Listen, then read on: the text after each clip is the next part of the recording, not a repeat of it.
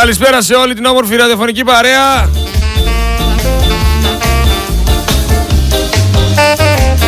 Ελπίζω να φύγουν οι βροχές γιατί πραγματικά κουραστήκαμε.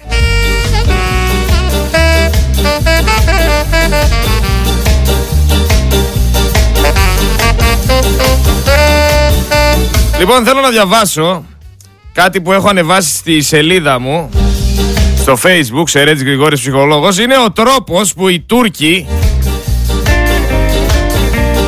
βασάνισαν και σκότωσαν τον Αθανάσιο Διάκο. Ήταν λοιπόν τρεις Τούρκοι οι οποίοι άναψαν φωτιά έξω σε μία άκρη, διαβάζω. Πάνω της έβαλαν μία σιδηροστιά και ένα μεγάλο χάλκινο κακάβι γεμίζοντας το μελάδι. Κάθισαν το διάκο δεμένο όπως ήταν σε ένα παλιό ξύλινο σκαμνί ώστε να κρέμονται τα πόδια και τα χέρια του. Και κάθε φορά που το ρωτούσανε κάτι και αυτός επίμονα κουνούσε το κεφάλι του αρνητικά. Του έμπηγαν μητερά καρφιά στις πατούσες των ποδιών του.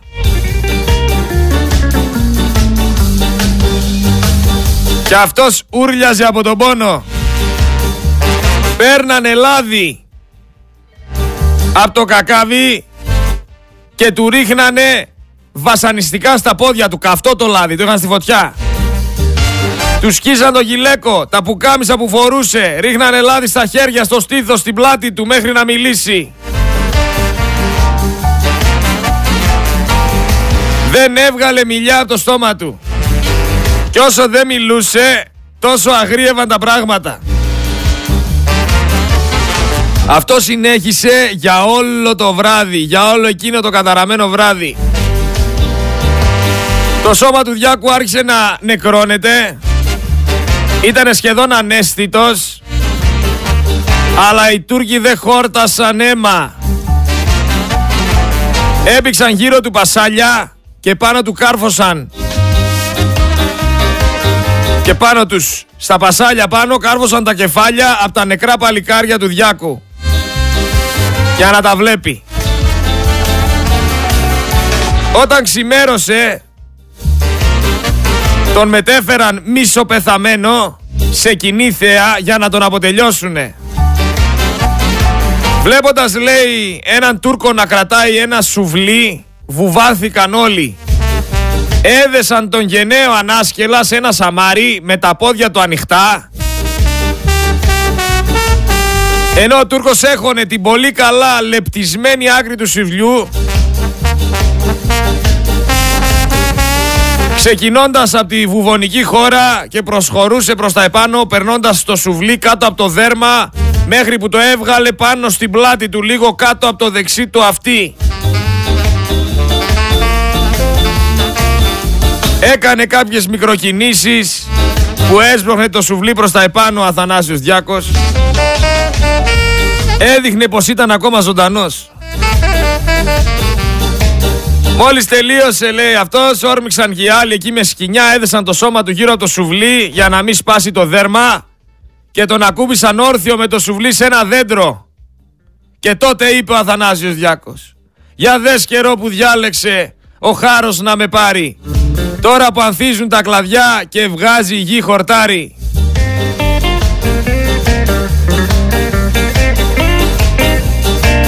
Ένας Τούρκος λέει που το έβλεπε όλο αυτό το μαρτύριο δεν το άντεξε και τον έριξε δύο κουμπουριές κατάστητα κατάστηθα και κάπως έτσι το 30χρονο παλικάρι πέρασε στην αιωνιότητα. Ο εθνομάρτυρας Αθανάσιος Διάκος λοιπόν έφυγε χαμογελαστός και περήφανος για να μπορείτε εσείς σήμερα να λέτε ότι είστε ελεύθεροι μαρτύρησε για της πατρίδας μας την ελευθερία και είναι αιωνία η μνήμη του.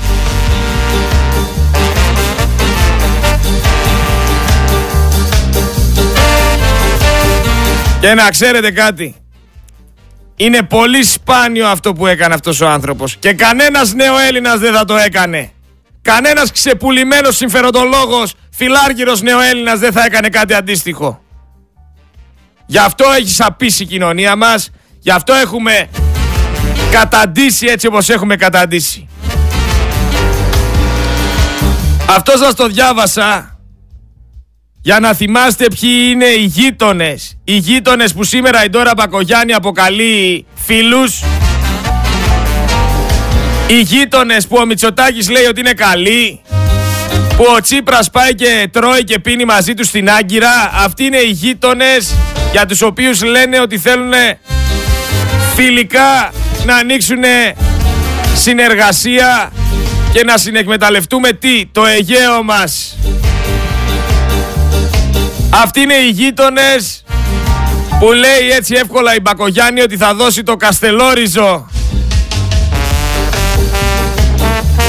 Να μην ξεχνιόμαστε, να μην ξεχνάμε πάνω απ' όλα, να μην είμαστε χρυσόψαρα. Το ίδιο ισχύει και για το πρόγραμμα του Μητσοτάκη. Δεκάωρη εργασία, μαύρη εργασία, απλήρωτη εργασία. Και τώρα βγαίνει και σας λέει ότι θα κάνει αύξηση και ψαρώνεται. Αν θέλετε να ψηφίσετε Μητσοτάκη, θα πρέπει να ξέρετε ότι υπάρχουν Έλληνες που ψάχνουν στα σκουπίδια. Υπάρχουν γονείς που ψάχνουν τα παιδιά τους στα συντρίμια. Υπάρχουν άνθρωποι που ψάχνουν δημόσια υγεία στα νοσοκομεία. Τα νοσοκομεία που διέλυσαν αυτοί οι άνθρωποι. Υπάρχουν κάποιοι σαν εμένα που ψάχνουν αξιοπρέπεια σε μια χώρα που την έχουν καταχλέψει, που την έχουν ρημάξει. Τώρα θα μου πεις άλλοι ψάχνουνε μαντίλι να κλάψουνε και δεν έχουνε. Και άλλοι αρπάζουνε μίζες και χορεύουνε. Αλλά πού να καταλάβεις τη διαφορά. Πού έρχεται και νέος γύρος αυξήσεων τιμών στα σούπερ μάρκετ. Είναι προφανές ότι επειδή του Μητσοτάκη δεν του κάθεται ούτε ο Βαρουφάκης ούτε ο Βελόπουλος ξαφνικά βλέπουμε ένα κουτσούμπα να βγαίνει και να τον στηρίζει.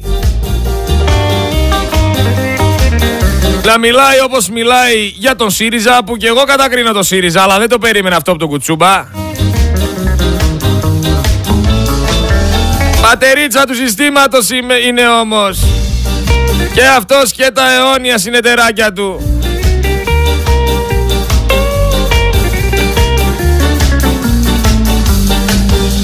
Μητσοτάκι ακούμπα στην πλάτη του κουτσούμπα.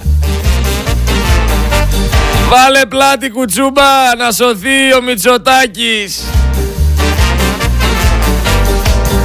Τι άλλο θα ζήσουμε μωρέ. Άντε να δούμε και την Κανέλη αγκαλιά με τον Κασιδιάρη και τα έχουμε δει όλα.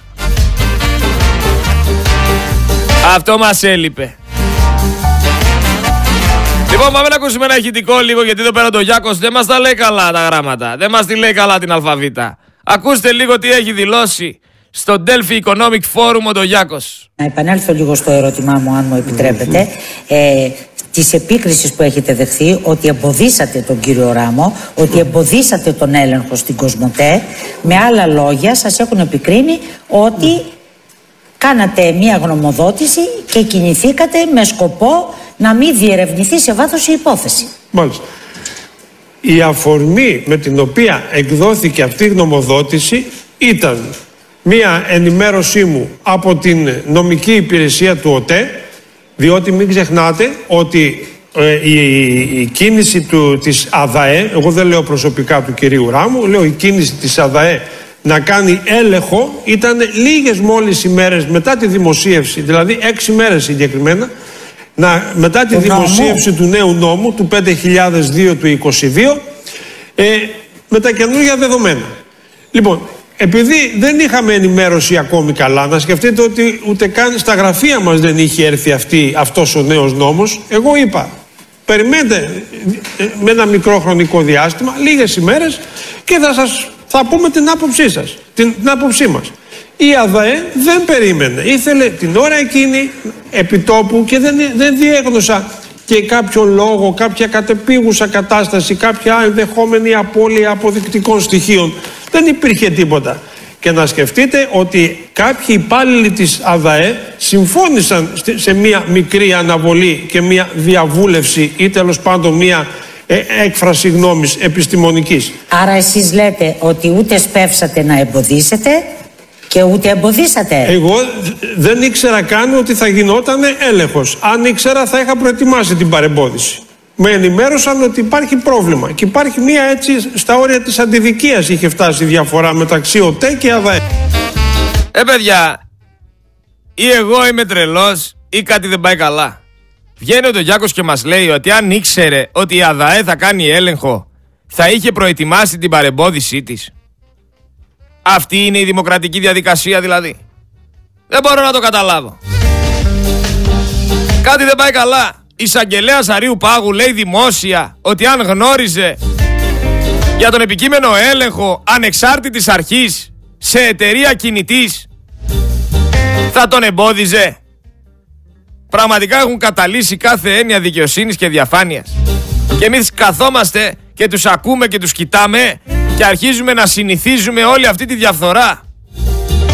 Είναι πραγματικά τραγικό. Ζωγράφος λέει που έκανε το πορτρέτο του Δημήτρη Λιγνάδη είναι στο ΔΣ του Βυζαντινού Μουσείου και έχει ρε φίλε το Λιγνάδη με κορώνα. Θέλω να κλάψω.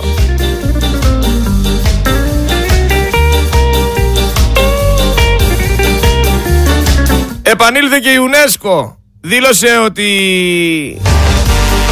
Δήλωσε τη δυσαρέσκειά της για όσα έγιναν με το τσιμέντομα στην Ακρόπολη. Δεν βλέπω την UNESCO όμως και καλά λέγει για την Ακρόπολη. Κανονικά δεν θα έπρεπε να πέσει εκεί πέρα τσιμέντο με τίποτα. Γιατί είναι ιερός χώρος και δεν είναι μόνο τουριστικός χώρος. Το ίδιο όμως θα έπρεπε να κάνει η UNESCO για την Αγία Σοφιά που εκεί πέρα μέσα έχουν κρεμάσει ό,τι έχουν κρεμάσει, ξύνουν τις αγιογραφίες, τις έχουν ξύσει τις περισσότερες και δεν βγαίνει να μιλήσει. Γιατί δεν βγαίνει να μιλήσει εκεί η UNESCO, όπου τη συμφέρει; Οπότε ποια UNESCO τώρα; Τώρα το θυμήθηκες βρε UNESCO να μιλήσεις για το τσιμέντομα τη Ακρόπολη. Όταν κάνανε τις δουλειές, γιατί δεν παρενέβη κανένας; Γιατί δεν είπε κανένας τίποτα; Τέλος πάντων αυτοί οι οργανισμοί για μένα Τζάμπα υπάρχουν. Δεν κάνανε τίποτα απολύτως για να σώσουν οτιδήποτε. Έχουμε μια θρήτρια του Βάδιν η οποία παρασύρθηκε από αυτοκίνητο που οδηγούσε 99 χρονών άνθρωπος. 99 χρονών άνθρωπος οδηγούσε και την παρέσει. Το ένα θέμα είναι πώς επιτρέπεται να οδηγεί κάποιος σε αυτή την ηλικία.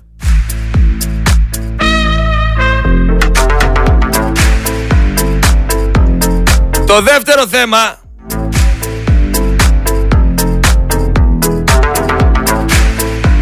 είναι ποιος έδωσε την άδεια σε αυτόν τον άνθρωπο να οδηγεί.